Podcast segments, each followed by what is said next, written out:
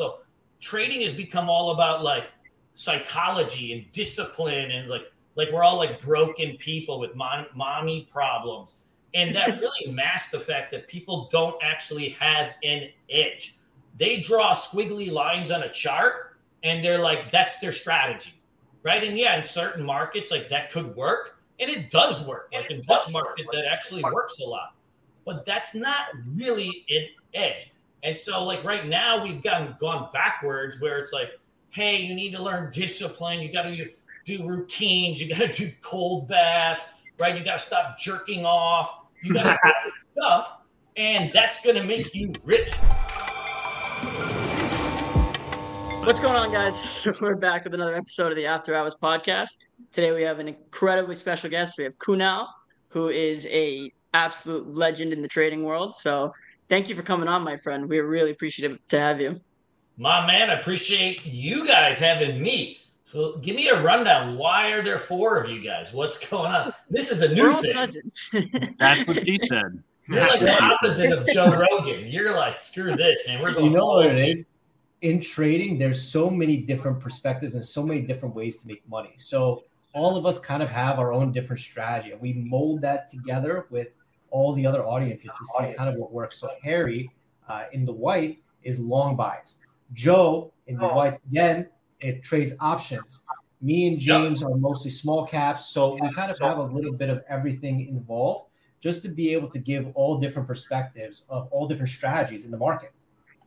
That makes sense. That makes sense. And how long have you guys all known each other? Sorry for all the questions. I just like to get a little no, back. No, Who's interviewing who? What's going on? Right I'm just uh, curious on this format because I like it because sometimes like I've done so many podcasts and it's like you know you're one v one and then then I don't say I don't think you've run out of things to say, but it's like you only have so many things. It's okay. Tell me about your trading story, blah, right? And then it's like, yeah. hey, tell me about your struggles. And it's like this kind of it's this is cool because it's like kind of like you know bros at a bar.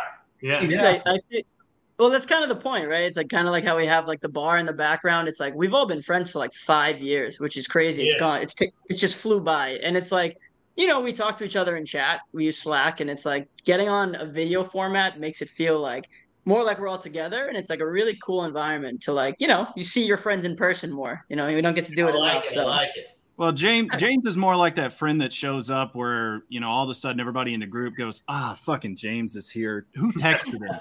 Who texted him?" I'm the step cousin. oh man, oh God, I like this. I like it. I like that you interview us first. yeah, it's a little, it's a nice change of pace. But instead of asking the regular boring questions, I mean, we'll probably get to those too. But I saw one of your tweets today. Let me actually pull it up. I really wanted to talk about this. Um, give me one second it was mostly like day trading is not gambling. There's a oh, system It's more systematic than people think. And the exact words were too many outsiders don't understand how different trading life is from gambling. Trading is systematic, gambling is not. Gambling is not. So, you kind of elaborate on that? Yeah, 100%. So, even when you're gambling, so you're gambling casino, you're doing fantasy football, like I like playing cards and all this stuff, right? I mean, your odds or edge is maybe one or two percent, right? I mean, we've all been through. Alex probably, you know, I've seen you do it too. We've all been on runs in trading where we may not have losing day for a month. Yeah. You know, like that's not that's not gambling. That's that's like Michael Jordan shooting his shot, but even better, right? Because that's only 50-50 shot. And it's not always like that, but right, we've all been on runs like that, like where it's like you know, with day trading especially, it's a little bit different than say position trading or investing or swing trading, where like say you have a 55% win ratio or something like that, then yeah, you're gonna have like losing months and stuff like that because you only take so you only take five, 10 trades in a month. So the numbers just don't play out where you can win all the time. But when you're day trading, like, dude, sometimes you might take 50, 100 trades in a day, right? So, you know, the numbers tend to play out a lot more because of the frequency that you're also doing it. And so, like in general, you know, like I barely gamble ever, right? But like in trading, like I've never looked at it like that because if you have an edge, you're trading a lot and you're just damn good and you know it, like you're gonna make it. Yeah. Do you think the hardest part of trading is finding that edge? Do you think the hardest part is just losing until you figure it out. Because I totally agree, man. I totally agree. Is trading is the only business where you could bet based on the pattern that you see first.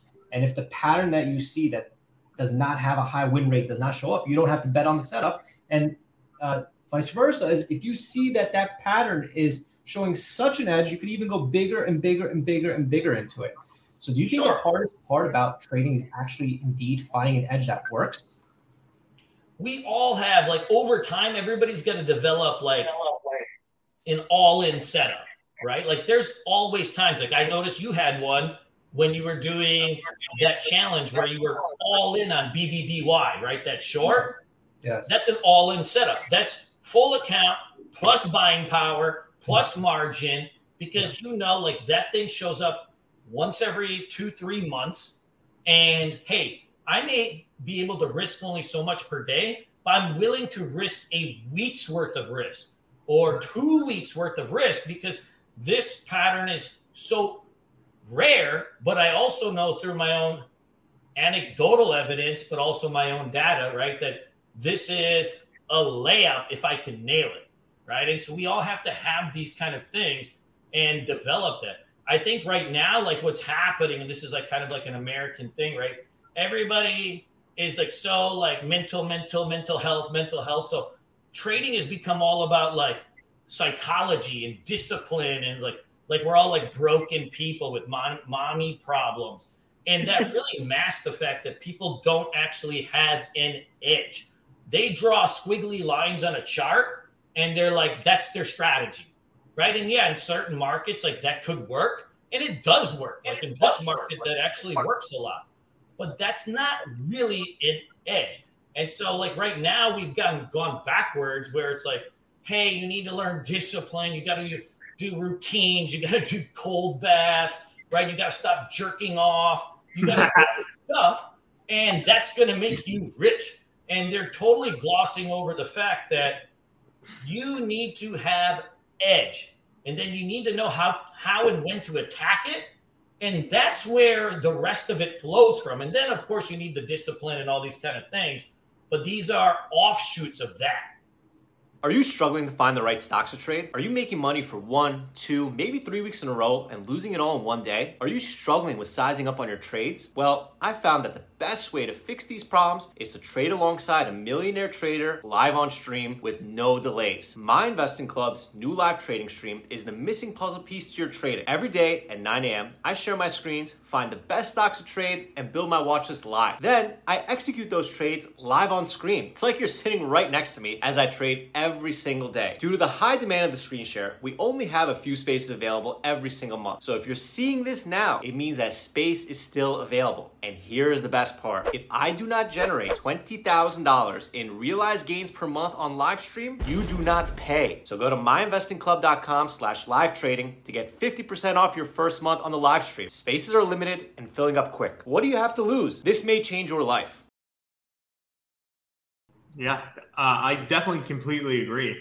Um, and yeah, in, in trading, it really does come come down to kind of like formulating that and also learning from your mistakes. Um, one thing that I wanted to kind of ask you was, what do you kind of like primarily trade? You know, because like I've heard of you, I've seen you a lot, but I've never really kind of like followed like what you trade or what you do. So for me, it was very kind of like interesting to have you on because I was like, man, like I don't really know that much, but I've loved to learn. So, um, yeah, what do you kind of what what do you kind of trade? Like, what's like a normal day for you?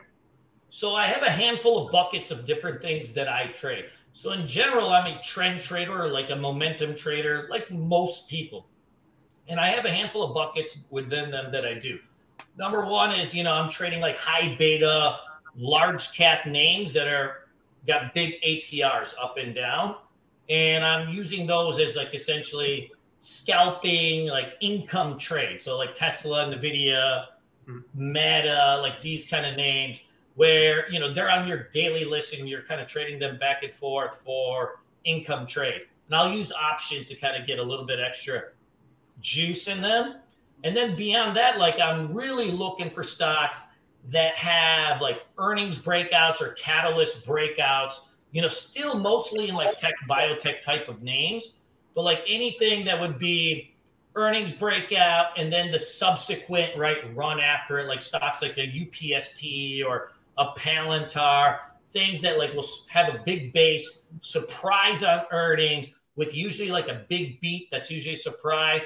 And then you start a trend, and I'll be day trading those back and forth. And then the third bucket, which is really only in like kind of a stage two big run up phase, would be like a handful of swing trading tra- strategies based on you know position trading stocks that have these kind of catalysts. Awesome. Yeah. That's cool. What led you to that type of trading?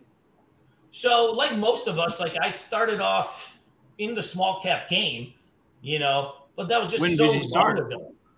So I opened Bulls on Wall Street 2008.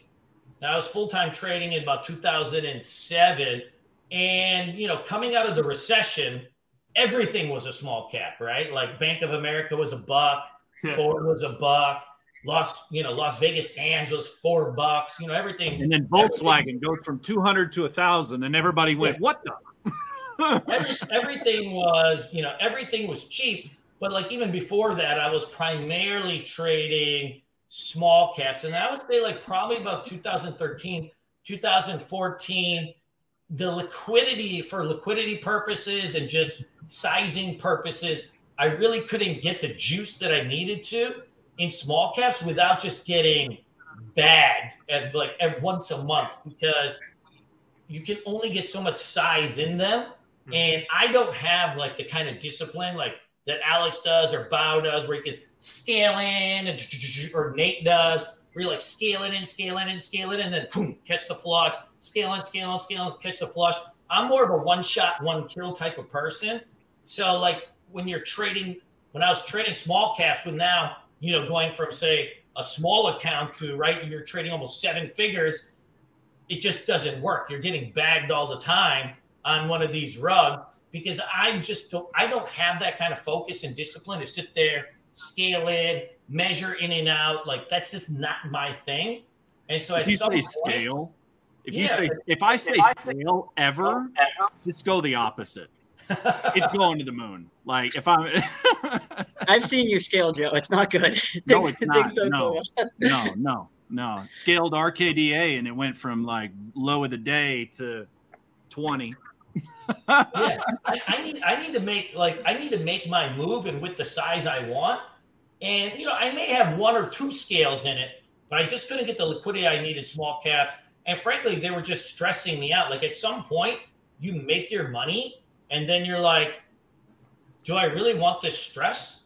You know, like sitting there, like, is somebody bagging it? Is somebody doing this? Is somebody shorting this? Like, you know, primarily I was still on the long side as the market was in a big run up. So I didn't even know how to short these things. So also, like, all my friends like Bao and Nate are shorting these things, and I'm long them, and I'm like, what is going on here? I can be messaging Nate on Gmail chat, like, how did you know that's a short? Like, I'm looking at this thing, it looks like a gosh darn breakout, you know?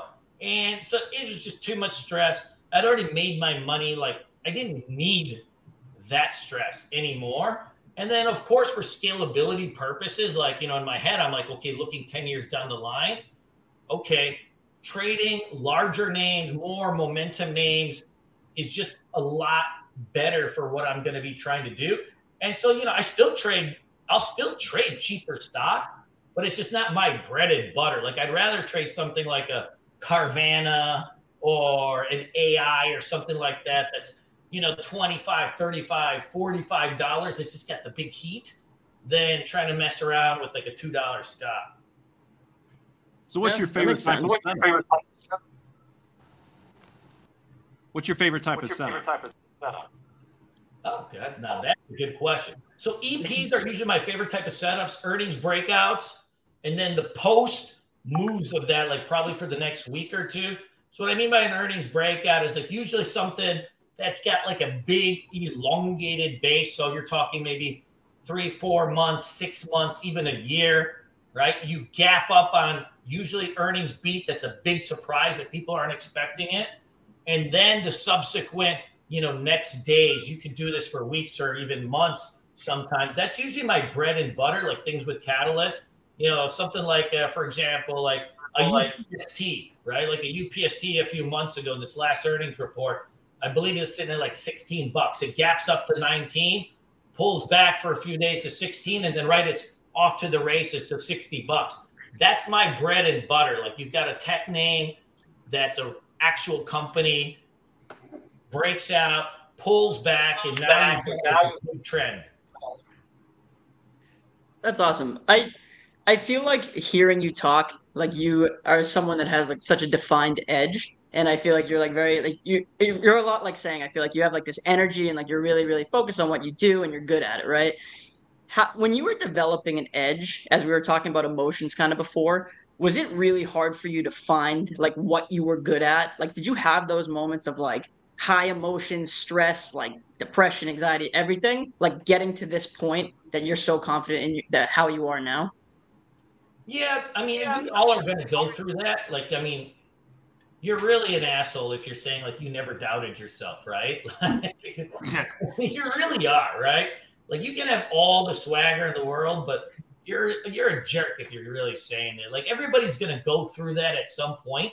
And I think the interesting part of trading and why this happens a lot too is a lot of people that get into trading are actually been successful in other fields. So like people were maybe good at sports or you know I get a lot of students that were like are lawyers or doctors or engineers or programmers and they're so used to success in doing it a specific way that all of a sudden like when you get into this field and you're so used to winning all the time, like you've been doing it your whole life, and all of a sudden now you're not, like it's a big kick to the nuts. And then, like beyond that, like trading itself, it brings out your worst impulses. So, like whatever demons you have, trading brings those out like fivefold, tenfold. So, like if you're a habitually late person in your personal life, you tend to be late on your trades if you're an anxious person, right? You got anxiety. Like I got friends that live here on the beach, and they're like, "Oh my gosh, there's waves out. I can't go in the water." Right? Like everything. If you're an anxious person, the odds? Like I can't. I'm in a urinal with a bunch of dudes. I got stage fright. I can't take a piss. Right? If you're an anxious person, you can't do that. What are the odds? Like you get into trading, and all of a sudden, like you're this Zen master. None. There's none and so these things start to take root. Like if you have these things going on in your personal life, they get magnified in your trading and they create losses. And then you also don't know what you're doing. So you don't know what you're doing. And then this stuff is happening. And so it's like a perfect storm of just people getting wiped out. Like when they say only 10% of traders make it, like it's a lot less than that, right? I mean, you're talking oh, yeah. yeah.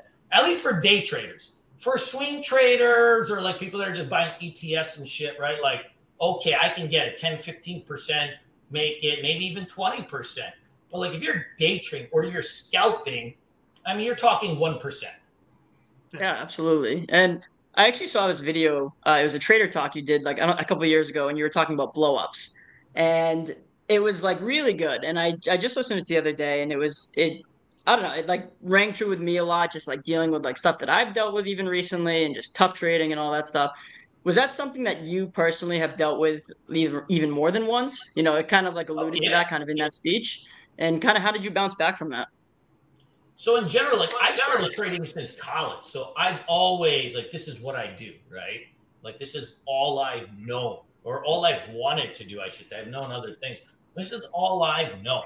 So you're going to just blow up accounts. But you know, some of the things that you got to remember, especially for you new guys, is like, look, when you start off, your capital is so low, like blowing up is not really blow up, right? Like you have to take it with a grain So. It may be all the money you have, but like blowing up a five thousand dollar account or ten thousand dollar account, that's not a blow up, right? Like a, a blow is you lose a million, right? Or two million, or five hundred thousand, or thousand. So like this is gonna happen. You're gonna blow up some $5,000 accounts, $10,000 accounts for the most part. You know, I've had a lot of people I've run into like their first accounts are hot and then they blow up later when they have a hundred or two hundred thousand dollars. But at some point, like these things just happen. They stink, right? Like it's like it's the most humbling thing you can go through for most people, and it hurts. It's worse than a dude. I'd rather, you know, I'd rather my girlfriend get banged by all my cousins and brothers to blow up an account. You know what I mean? Like it hurts, right? Like if it's a million dollar account, two million dollar account, I might be there with you, bro. Yeah. 500,000, I don't know about that one. Like if you're a trader, like this is going to hurt more than anything, right? Yeah. Because like a lot of times when you're new as trader too, like you are, if you're good or you really are serious about it, you're probably giving up a lot of your personal life. You're probably giving up a lot of bro time a lot of a lot of stuff, a lot of dating. Like, dude, I'm 42 years old. Like, I've got my, I'm living with a girl for the first time in my life. like, first time in my life.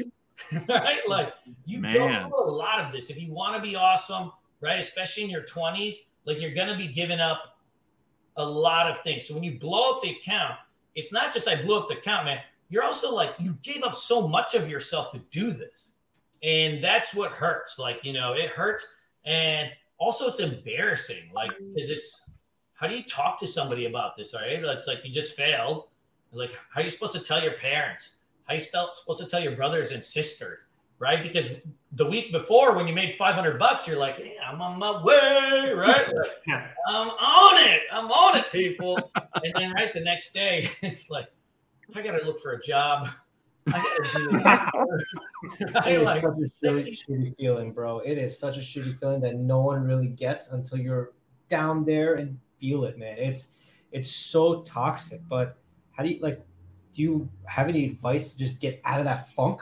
Because you get into a certain mood where you're just like almost self-destructive after it. Dude, you got to do it. Like you know, one of the things, like you know, so the, my employees are all my childhood best friends. So, like at Bulls on Wall we get 10 employees. Well, five of them I grew up with since grade school. And we used to always do one thing. Like, if I had like a nasty drawdown phase, and it seems counterproductive, but we'd go on a bender, like a monster bender. To get my get me away from this, right? Like sometimes you got to go out and just have some damn fun right? You got to have some fun for a couple days. I'm, I'm talking about some real fun. Forget about the trading. Forget about the trading for a couple days. But then at some point, two, three, four days, whatever. Don't do more than a week because like you don't you you don't get a vacation because you lost money. You know, that's where people mess up. Like, hey, I'm taking a week off, like I'm not trading well. No, you don't get a vacation because you lost money. Take a couple days off, go on a bender, make some bad decisions, have some damn fun, but then you got to get back into it. You know, you got to get back into it. Like, look, you may you're not coming back with a full account or anything like that. Whatever it is, like you put a handful of bucks in, you're doing a simulator, you're studying, whatever. But you do have to get back on it at some point, and there's no other way around it. Like you don't get a vacation because you blew up your account. You know, like the dirtiness, like the process of all this, like the homework, that's where the money's made, anyways, right? And so at some point, you take a breather for a couple days, redo your business plan, right? Redo exactly why you're doing this. Go back through all these things, and then you start off start small. Off. The problem is for most people is right when they trade bad, they start off too big because they're trying to make their money back. So it's it's a fre- it's a fresh take, right? Hey, I'm starting off small. I'm trading. It's humbling, right? But I'm trading 25 shares of stuff. Don't go back on the simulator, any of this nonsense. I'm trading 10 shares of stuff, 20 shares of stuff, whatever it might be. Hey, I'm profitable for a week. All right, I up my risk profile. I'm going to 50 shares. Profitable for a week, I'm going to 75 shares. Profitable for a week, I'm going to 100 shares, right? And kind of build it up like that. It's really the only way you can do these things, but you got to be real careful. Like when you blow up that account, like you are so vulnerable but you got to just get it out of your system, have some fun, then you got to get back to work. You know, that's really where the money's made, anyways, right? The ability to do work when you don't want to do work. That's where the money's made, right? Like, you know, if you had a bad one day and you're still at night doing your trade journal, you're doing your scans, like you're reading some books or whatever, you're watching YouTube videos, whatever it might be, trying to learn something that nitty gritty right there, doing it when you don't want to, that's the edge. there is an edge. So there's different edges in life, right? So like if you have low capital, especially, right? There's edges in life. So you can have an edge in capital. I have more money than somebody. You can have an edge in experience. I've been doing this longer than somebody. You can have an edge in smarts. I'm a higher IQ person than somebody. But also, if you you can have an edge in your work ethic. You can have an edge in your routines. You can have an edge in your resilience. You can have an edge in your physical well being, your profile. Are you working out? Are you doing these things? Right? You can have an edge in all these kind of things. And so you can also work on these things when you're new and you're losing and you're low on capital. The edges are in your work ethic, your discipline, your body, all these kind of things. And you have to really attack those because it's going to take a while to get the other ones. Bro, that is so fucking powerful. Oh I love it. That was wow. awesome. Yeah. So let's go back to this UPST example that you talked about. This particular chart, you know, if you're somebody that has that small account that lacks that discipline, that's gotten beat down, down why would you, why recommend, would you recommend this chart over others? Okay.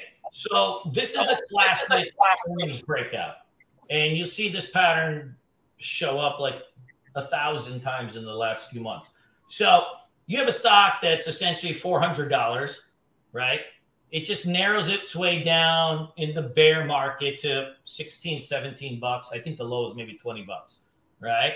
So now this thing is left for dead. Everybody knows it's a turd. It's not just a turd, it's probably the smelliest of turds you can possibly have in the NASDAQ. But at some point, like if you notice how long it just goes sideways, at some point buyers and sellers are at an equilibrium, right? There's just nobody left to sell. You'll be you'll get hit with bad news all the time. Like it was sitting there at 13, 14 bucks. It's still getting hit with bad news, downgrades, all this kind of stuff. But nobody cares anymore. Cares anymore. It was 400 bucks. Everybody knows that 14 bucks, it's a big piece of crap. And then all of the sudden, like one day when they announce their earnings, you see that gap right there, right? You see that gap right there. And all of a sudden the earnings come out and it's like a little bit of a surprise. And then, you know, of course, they'll throw out, hey, we're doing some AI stuff, which is all BS, but right, it's just all wording.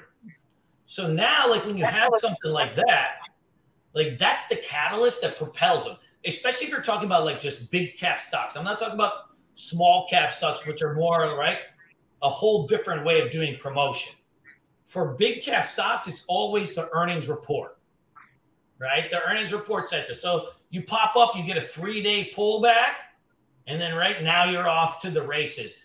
Long term, so on a short term basis, or if you're talking like one week, two weeks, three weeks, right? Stocks run on news, sentiment, right? Just like basic momentum. But on a long term basis, the driver of stocks right, is earnings and earnings growth. Now, we don't got to read this stuff, right? We can watch for how it reacts after its earnings report. And this is a tried and true, this is called PEDS. It's called post earnings announcement drift syndrome, right? So, post earnings announcement. So, the earnings are already announced. Everybody knows about it the first day, but yet it keeps going up and up and up and up and up and up and up. And this is about, you know, partially the stock and the earnings, but mostly about the market cycle too, right? When you have something so beaten down and the market cycle changes, these small surprises can be a catalyst. You'll see the same thing, like for example, PLTR, probably around that same time. I was going to the same chart. PLTR is like my favorite ticker, man. You'll you know you'll have a very very similar right very similar look. Right, video was another one of these you spike up to eight, you pull back for a couple days, and then right next thing you know, you're off to the races. Yep. And PLTR is even a, t- a tougher one because the float on PLTR is probably in the billions. It's a thick bastard. But even then, the power of these things can really get them going.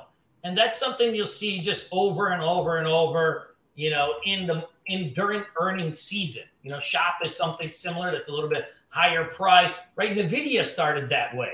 You yep. know, so like if you see like if even something like that that's really large cap, Nvidia had that earnings breakout from like 300 to 400 a, a couple a few months ago, right? And then what do you see after, right? You still start drifting higher and higher, and this is already like right a trillion dollar company. Yep. That's insane. Was it was it hard for you to get used to the idea of buying higher as stocks were moving higher like this? Because it's it goes against a lot of people. In my at least if you're a trader, it goes against your your comfort zone. Like you always feel like you're buying a breakout, you're buying a stock that's going to dump on you, especially coming from small caps. Yeah. Was it hard for you to get used to that idea of like this stock has good earnings, it's gonna go higher? So this is a little bit of a nuance, right? So in small cap stocks there's an assumption that it's a turd, right? There's an assumption that it's a pump and dump. So you have like this inherent, right, belief on XYZ. So for large cap stocks, it's the exact opposite. It's a pump, right? it's a pump. Large cap stocks get pumped too by the analysts, by the brokers, by all these kind of things. And so, but it's just going in the opposite way. You know, when we're looking at small caps, we're looking at everything and assuming it's a turd. And then, right, you're kind of trying to take these bad boys down. And with large cap stocks in this particular market cycle, right, it's the opposite. If stocks have their earnings out and then people are piling into it, right, then the pump is on. Absolutely. Are you are you systematic with your exits? Because when you're buying a, a chart like that, obviously, like a stock like an Nvidia or PLTR, like you don't necessarily know where it's going to stop. Obviously, how do you determine how you're going to get out of something like that? Especially seeing how far these things can run, and is it you know do you have some sort of system in place for that? So that's a great question. Great question. In general, if you are in a bull market, so there's four different market cycles. You got accumulation phase distribution phase, rundown phase, run up phase. So bear market, bull market, distribution, basing at lows. Each phase of the market requires different rules. So if you were in accumulation phase or distribution distribution phase, these are basing phases near top or bottom of the market, right? You're not going to be able to hold as long because you don't have any trends the wind at your back, right? So your sell rules would be completely different. You're going to have more of a choppy environment. So when you get your reward to risk or you're hitting levels of resistance, you're selling. In a run up phase like this, right? So when you come out of a big long base, right, at the after a bear market, that is the most powerful part of the stock market. So your sell rules have to change. So rather than having like a static reason of selling, hey, I hit my target, I hit a level of resistance, I'm selling. You have to have something dynamic. So we use something that's called like a reasons to sell list, right?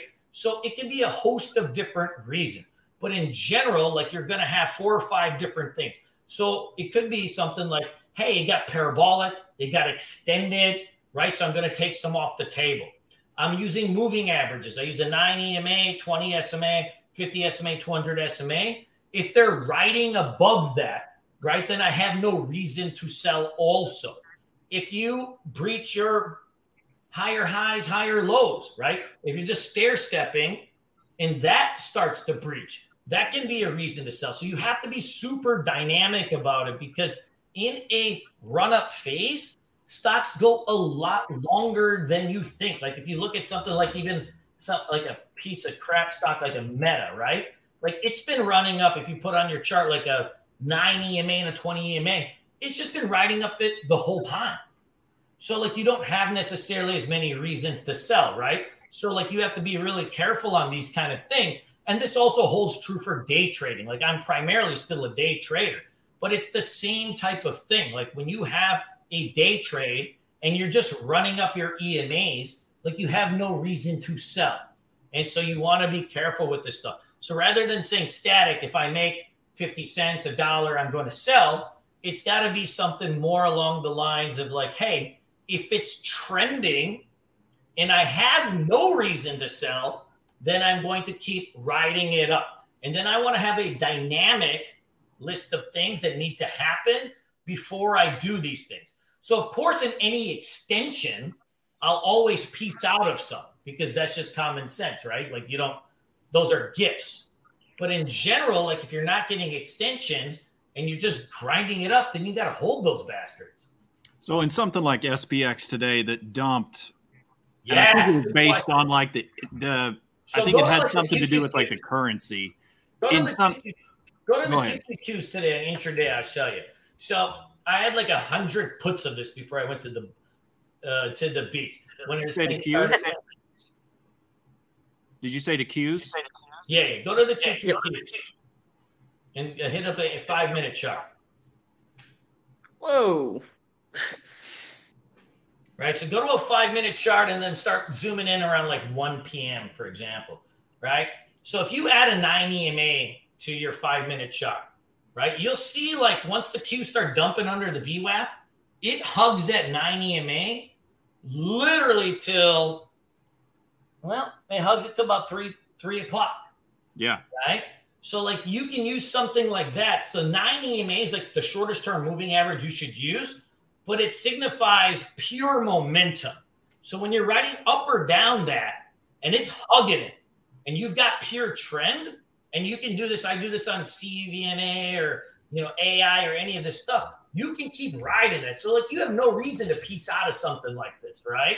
Like if you're caught uh, like out shorting the CVNA on the dump around like 1 p.m. give or take, and right, it just sat there riding down the 9 EMA, like literally for a couple hours, right? And so like you can keep holding on to something like that because it's just hugging your trend.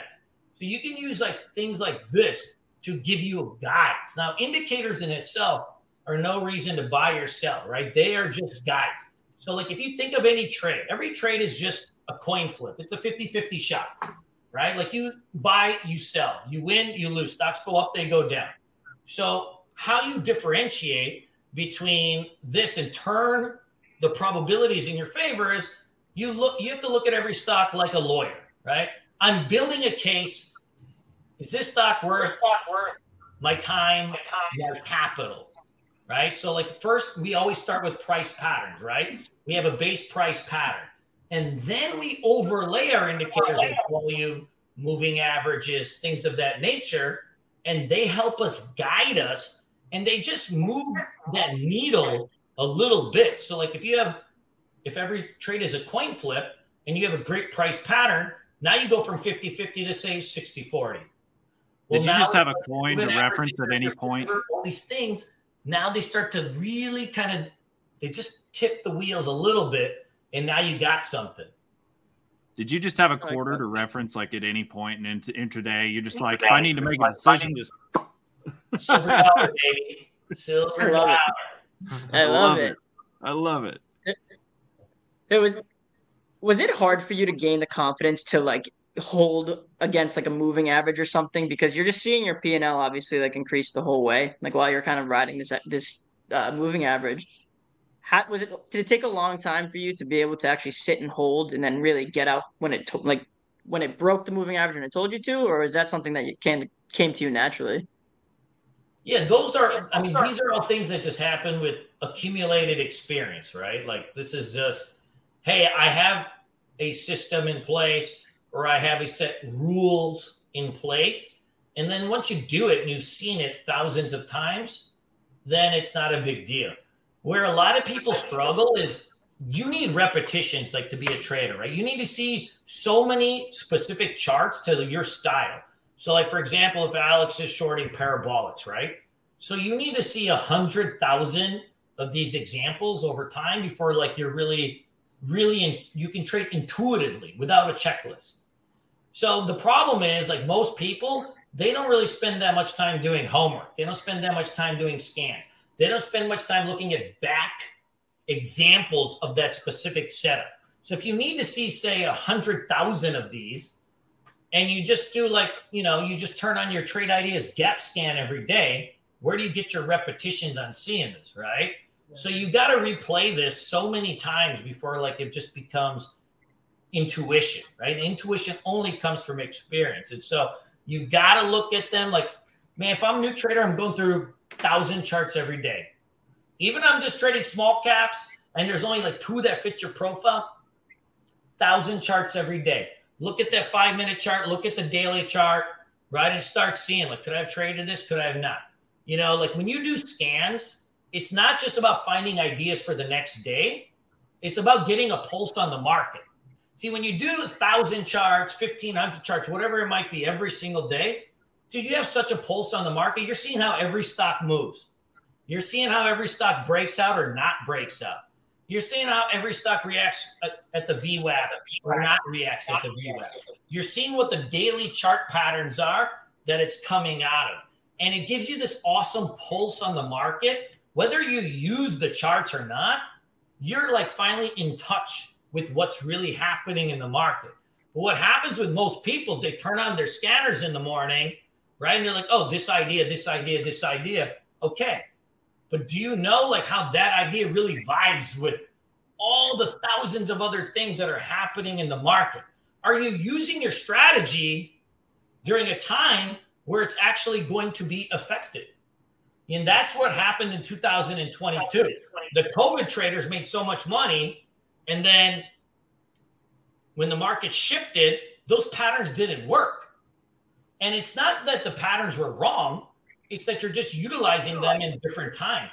If you if they had spent time going through charts every single day, thousands of them every single week, they would start to notice that every single breakout fails. Can't do them anymore, right? You would see that every single flag pattern fails, right? Every single VWAP bounce fails because right, you're getting distributed. And so the that subtle shift that happened before the indexes showed like the indexes really started to tank in the beginning of 2022, but the distribution and the failed breakouts and all those things were happening well in excess of that six months before. So you got to do that homework. So is there like a time frame that you see? You know, you've been doing this a long time. You've been teaching a long time too. Is there kind of like a sweet spot because of time that people need to learn these things. You know, there there's there's the 10,000 hours, there's all those types of things that kind of judge that, but you're somebody that's been doing this for what? Was it now 15, so 17 years? Yeah, yeah, so quite a while. I mean, you've seen a lot of people come and go in this game and has there been kind of a timeline that if somebody takes this timeline you've seen them succeed more than others? Yeah, you, the repetitions you need, they got to come at the beginning because if they don't, what typically happens is you get these bad habits and it takes a long time to break them. So, in our business, right, you have MIC, I have my business, we have Nate, Investors Live, you got Tim Sykes, all these people. I can't even count how many students I get that leave mine to go there, or come from you to come to me, or come from Nate to come to me, and then they go back this way, right? And so people are trying all this random stuff. See, in today's world, we're all information whores, right? Because we have so much stuff at our fingertips. We believe that if we buy more information, we're going to be better. And so nobody ever becomes a master, right? Bao says this all the time be the master of one setup. Right? I met Bao in 2009. He was the, he took me to my first nightclub for bottle service. I had no money back then. I met him at a conference. He took me out all night, paid for everything. Like, you know, Sounds like that. In my 20s, Bao's like, yo, let's go to, you know, let's go to the Cosmo, right? Let's go to the rooftop and go to the nightclub.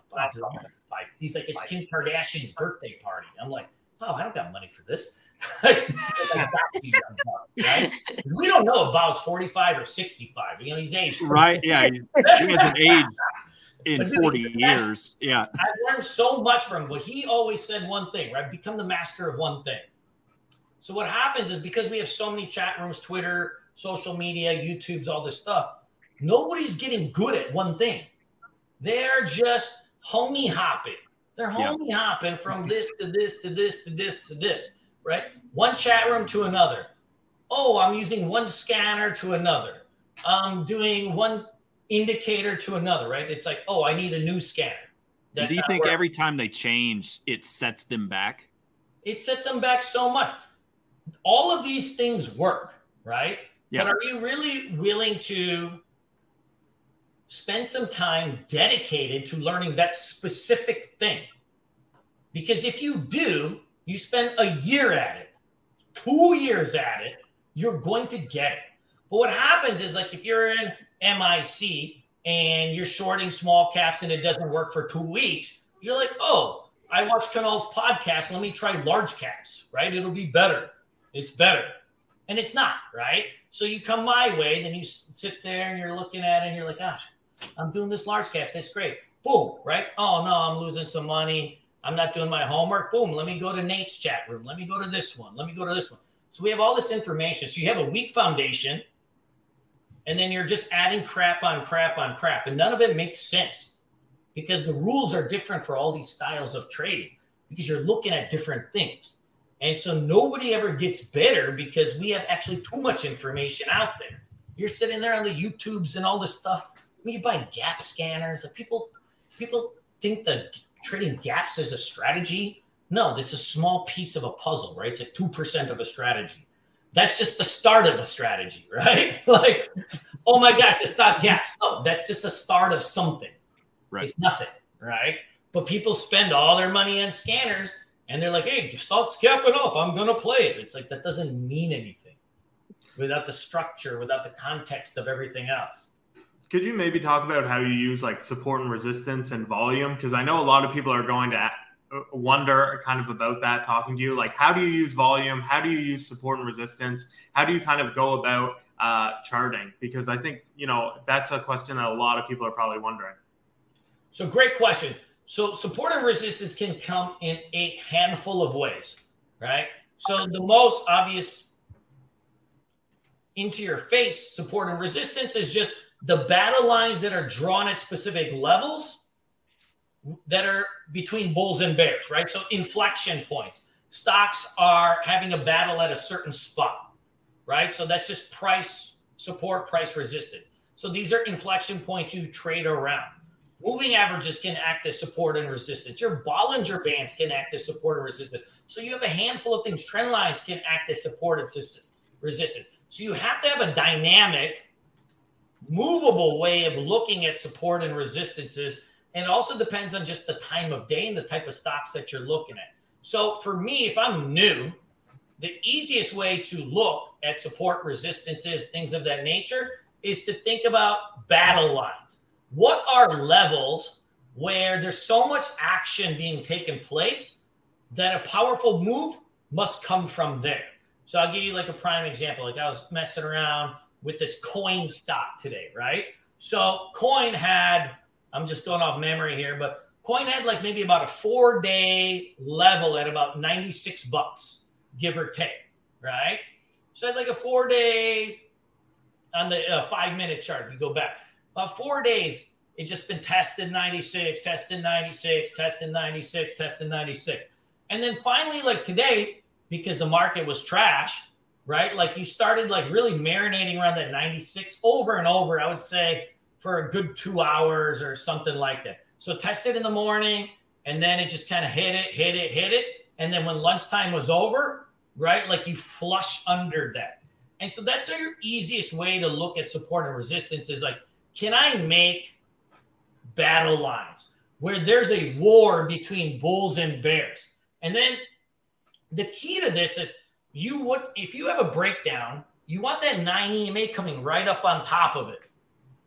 We call that curls for the girls, right? So you want that curls for the girls on the kitchen coming right up on top of it. When it breaks down and the 9 EMA is right up on top of it, that's when the flush starts right? That is when the flush starts. So, like when I look at support and resistance, like I'm looking for these spots where there's a, a, a, an epic battle going on, and then I'm trading around that, depending on the overall trend of the stock, but also the overall trend of what's happening in the market. So, for example, this actually, right, the market is already dumping today, and this stock was already relatively weak in the morning. While the market was up, the stock was already dumping off. So this is like a gimme trade. This was already showing relative weakness. And then you have this battle line that's happening right around that 96, 95, 50 range. And you just test it and you're testing it. And every time you test something, it gets weaker and weaker. So then when you get that nine EMA curls for the girls coming up on the kitchen on it, that's when you're going to get your flush. I love this guy's analogies, man. I know. You know what's funny is back. Uh, I don't know if you'll remember this, but dude, back in like, hey, man, it was like 2015, 2016, I think. You uh, you spoke at a Sykes conference. Oh yeah, and that's that's where I met you. Long, I looked way different, long, shorter hair, less weight, skinnier. You know. yeah, yeah, skinnier, yeah, more attractive. Um, the long hair is kicking, man. I'd do anything. I'd give a million dollars for that hair. appreciate that. No, so you said this thing, you know, with these analogies, man. That that's the first thing I thought when Alex told me he's like, "We're going to interview Kunal." I was like, "Oh, this is going to be great," because he's always got these analogies, and I love.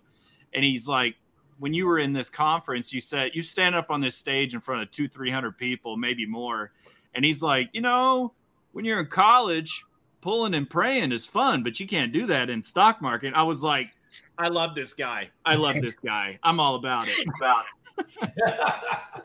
and then oddly, the world flips. Like when you get to my age, like now the rules change. All of a sudden, you're thinking like maybe you need to do a little pull. The opposite of a pull. you need a pray and pull. We're lonely at our age. I've been spending too much time behind the computers. Yeah, that's been my whole life. I don't know what you're talking about just hearing you talk, bro, it's just it's just very clear to me how professionally you treat trading. It kind of goes back to the first question I had was is trading gambling? And listening to the way you talk, it's very clear that you treat it like a business. You're not just showing up, looking at what scanners moving, what chat room is pumping that. You are looking for, all right, what market cycle are we in first? Are breakouts working? Are breakdowns working? What moving averages? Is it above the 200? Is under the 200? Like, so you're treating it very professionally, and that leads to professional results. So something that's interested me for a very long time, and question that I ask all of our guests is: now that you've quote unquote made it trading, you've made your millions of dollars, you've made, you've done what you've had to do, you now have consistent income from trading, you have a nest egg saved up. What do you do to diversify outside of the market? How do you build longer term wealth by using the short term gains that come from day trading? So that's a great question. So I actually started something in 2011 where um, I would buy one share of the QQQs, I've upped it now. I buy one share of the QQQs every single day. I just take my profits. You know, then they were much smaller. I buy one share of the QQQs. Back then, it's probably like 80 bucks, 70 bucks, or whatever. Buy one share of the QQQs. Buy one every single day. And then, like a couple years later, I'd buy two and then a couple years later by three. And then when the market would dump, like whenever the market would start pulling back and get oversold, I would up my purchases and double the purchase prices. You know, so then I start buying six every day. And just something so simple like that, right? Is an easy way to just build wealth. So, like over the years now, like I have, I don't even know, thousands on thousands of shares. I put it in an IRA thousands and thousands of shares of damn QQQ. And because the NASDAQ has been flying for the last, right, 13, 14 years. Every single day, even right now, I make some money, buy some QQQs, right? So you got like basic things. You don't have to get so fancy with things. Like a lot of times people like, okay, I need to invest in some private equity and this and this and this. I always, for me personally, I try to stay in my wheelhouse. So I've lost tons of money trying to be Mr. Big Shot businessman. And because it's out of my wheelhouse, I spend my whole life thinking about this specific thing, stocks, right? And so I tried so much stuff like trying to get out of this, like, you know, I invested in a Quiznos in North Carolina and did this, this, and this. Yeah, I love the shit out of some Quiznos. yeah. you, learn, you learn a couple things. First of all, retail businesses, a lot of work, no money. Like I try to buy, a, I got a couple employees that are like, you know, friend tax that are like my childhood friends. So I try to buy a bar over here. I'm like, I'll put them over work here. I can hire some better people, right? And then I'm sitting there looking at the numbers, and it's like, dude, eight thousand dollars a month rent. This this cost, this cost, this cost, and you make this. When you compare that with trading, it's like Right. like this is like a day's pay. Like at the end of the year, it could be a day's pay. You know what I mean? Mm-hmm. And so, like, I'm a big believer in sticking your wheelhouse. So, long term stuff, I dollar cost average into the QQQs, right? I even use these robo apps like Wealthfront. You know, I put 10 G's a month into Wealthfront. They split it around and do this. Like, right? It's just passive investing. It's not big shot returns, but whatever, right? Like, you just build into this stuff. And you got to stay away from like when you make money, like all of a sudden, you know, you get big city dreams. Like, I'm going to invest in this. Like, I saw Grant Cardone do this real estate thing, and I'm going to get into this. I'm going to get into this. Unless you know about 10x and you have an expertise about it, you can get smoked. I've had quite a few business investments that like I'm like, oh man, this looks great. Like I'm I'm a businessman. I'm owner of Bulls on Wall Street. No, I'm an owner of a side business that 10 employees, right? Like I'm not some big shot. Right? Like you start investing in this stuff, it never works out the way you want unless you have an ex- expertise on it. But also you'll notice like the returns are just not like when you do real estate, when you do retail, you're talking sub 10% returns usually, right?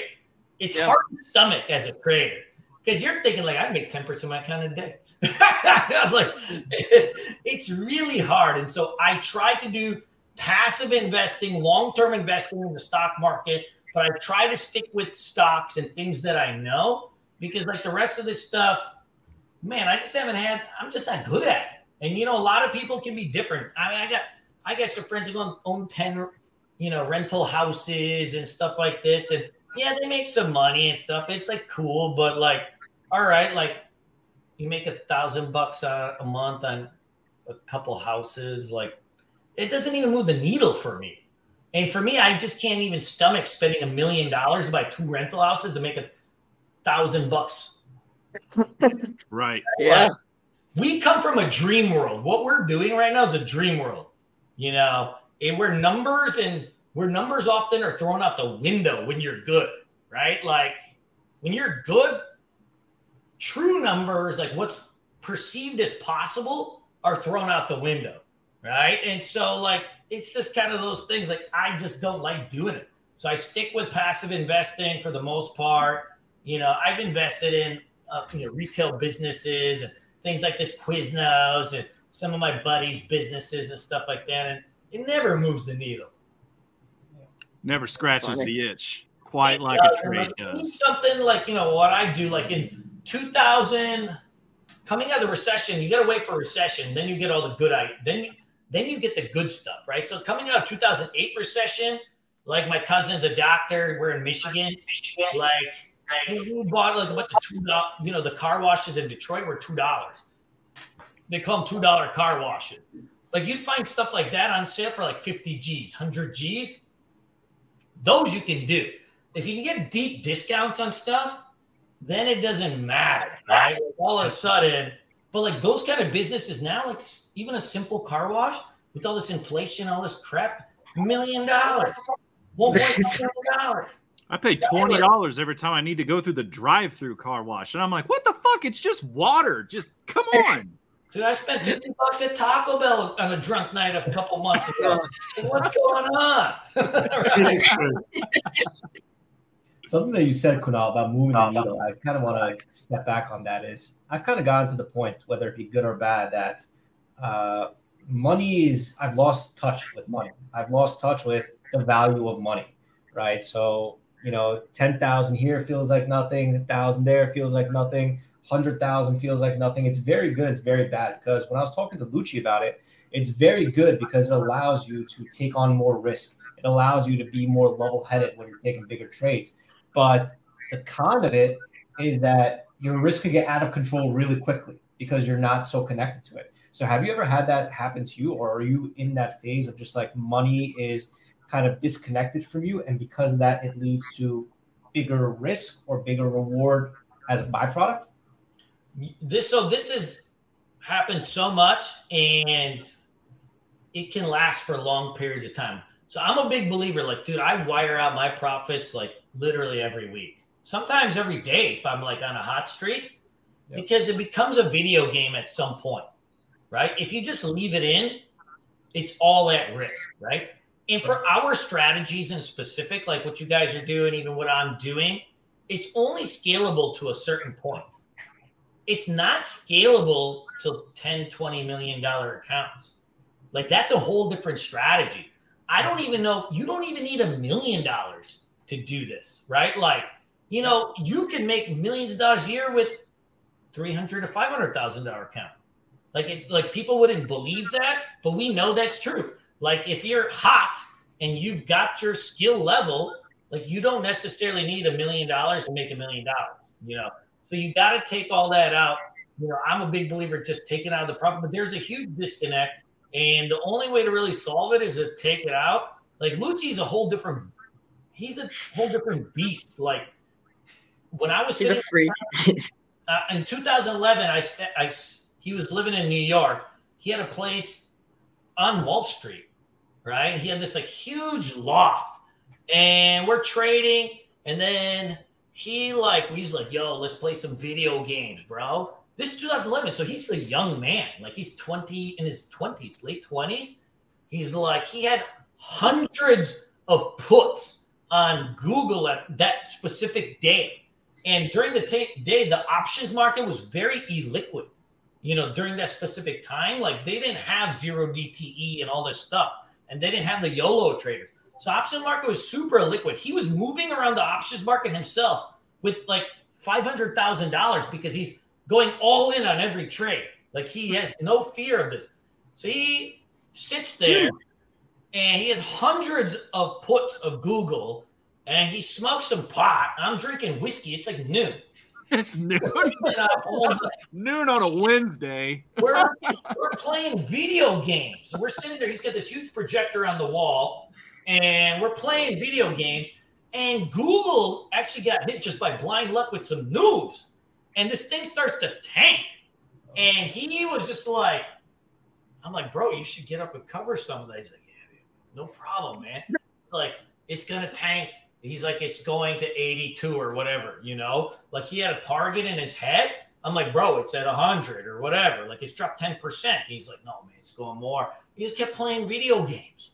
And then at some point, like, he just looks at his watch, he like gets up and he covers it. And it was like, dude, I was like, what the heck? Like, dude, you have that kind of leverage and you're in it, like, you know, you would be watching it tick by tick he's just so relaxed. He's just smoking some weed, playing video games. Like he knew this was to play out this way. And it was like, what is going on? he's just a whole different animal of person. But I think one of the best things that you can probably do, like when it becomes a disconnect, is just to do like good stuff for your friends and family, you know? Spoil your nieces and nephews, your third cousins, right? Like your parents your hmm. friends, like whoever, so that it becomes real. Because when you do nice things for other people, their reaction, like most people, if you bought them something for a hundred bucks or two hundred bucks or even a nice meal, it's like, what? You spent two hundred dollars on me, five hundred dollars on me, right? And it like totally changes your perspective of like really what money is. Like, you know, like my housekeeper over here, Miss Wanda, she sits here all day like cooking and stuff, and you know, like I bought her just like you know, like she, I didn't buy her the iPad. I bought her one of those Am- the cheap iPads like from Amazon, the Amazon Kindle iPad, like just like for shits and giggles. They're like two hundred bucks, right? And she lost her shit, right?